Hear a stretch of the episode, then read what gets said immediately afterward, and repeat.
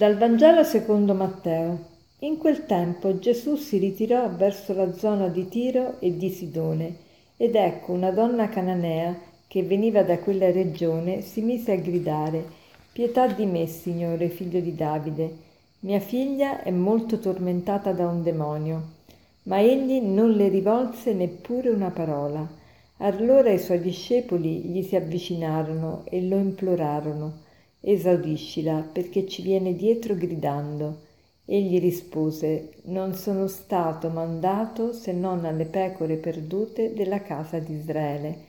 Ma quella si avvicinò e si prostrò dinanzi a lui dicendo, Signore, aiutami. Ed egli rispose, non è bene prendere il pane dei figli e gettarlo ai cagnolini. È vero, Signore, disse la donna, Eppure i cagnolini mangiano le briciole che cadono dalla tavola dei loro padroni.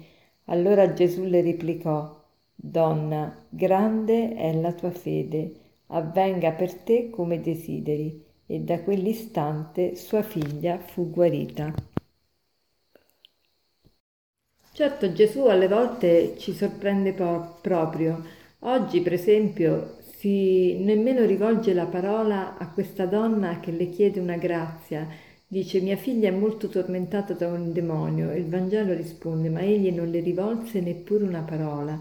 Ci sembrano atteggiamenti proprio gravi da parte di Gesù. Poi non solo quello, i, i discepoli dice esaudiscila, mh, mm, e, ma, e quella insiste eh, Signore aiutami. E, e, guardate Gesù che cosa risponde, non è bene prendere il pane dei figli e gettarla ai cagnolini, cioè le dà praticamente l'accusa di essere una cagna.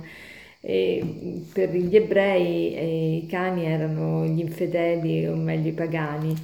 E, e quindi questa donna avrebbe diciamo tutti i requisiti per potersi offendere ma invece reagisce in modo diverso. E dice, è vero Signore, eppure i cagnolini mangiano le briciole che cadono dalla ter- tavola dei loro padroni. Cioè il, il, questa donna acconsente a quello che dice Gesù e, e quindi non, non, non riceve questa risposta di Gesù come un'offesa, ma invece ne fa tesoro di questa stessa affermazione per far capire che lui può lo stesso fare la grazia, perché i cagnolini si cibano delle briciole di pane che cadono dalla tavola dei loro padroni. E, ma Gesù ovviamente non è che non le rispondeva o che dava queste risposte un po' piccanti per eh, risentimento o per offenderla, ma anzi per elogiarla perché sapeva già che questa donna come, come avrebbe risposto e quindi voleva mettere ancora più in luce la sua virtù. Allora oggi che cosa ci dice questo brano?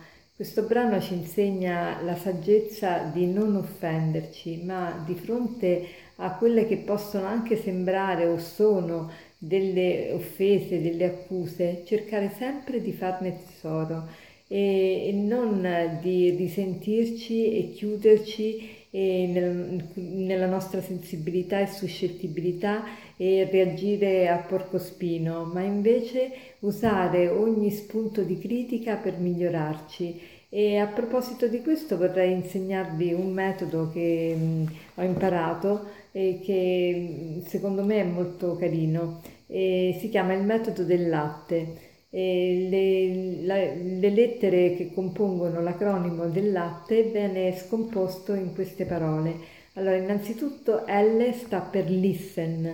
Listen vuol dire ascoltare, quindi ascolta la critica che ti viene fatta, cerca di ponderarla, di vedere in che cosa ti criticano, perché ti criticano, che cosa vogliono dire.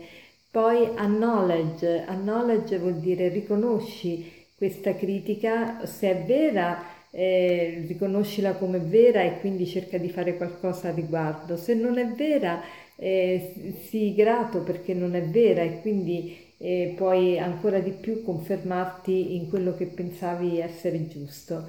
Poi eh, take action, ti take action, cioè fai qualcosa a riguardo, cerca di correggerti se ti devi correggere e poi thank, ringrazia, ringrazia chi ti ha fatto vedere quella critica, chi ti ha eh, criticato e poi explain, cioè spiega, spiega perché, il perché del tuo comportamento, spiega eh, che cosa intendevi dire, con, che cosa intendevi fare, in modo tale che anche l'altro, il tuo interlocutore, sappia e abbia la chiarezza di, di quali erano i tuoi intendimenti. E, naturalmente la suscettibilità, la permalosità, eh, permalosità viene da per male, male, cioè prendere per male qual, qualunque affermazione venga fatta, come se venisse fatta contro di noi. Ecco, eh, la permalosità eh, ha la radice sicuramente in una insicurezza e in una mancanza di autostima e penso che il Signore Gesù possa aiutarci più di ogni altro a, ad affermarci nella nostra autostima, perché, perché se noi veramente fossimo convinti che Gesù ha dato il suo sangue per noi e che quindi valiamo tanto, non, ci saremmo, non dubiteremmo più della nostra preziosità. E per concludere vorrei citarvi questo aforisma che dice così. Puoi non avere controllo su ciò che dicono e fanno le altre persone, ma puoi decidere come reagire. Puoi non avere controllo su ciò che dicono e fanno le altre persone, ma puoi decidere come reagire. Buona giornata.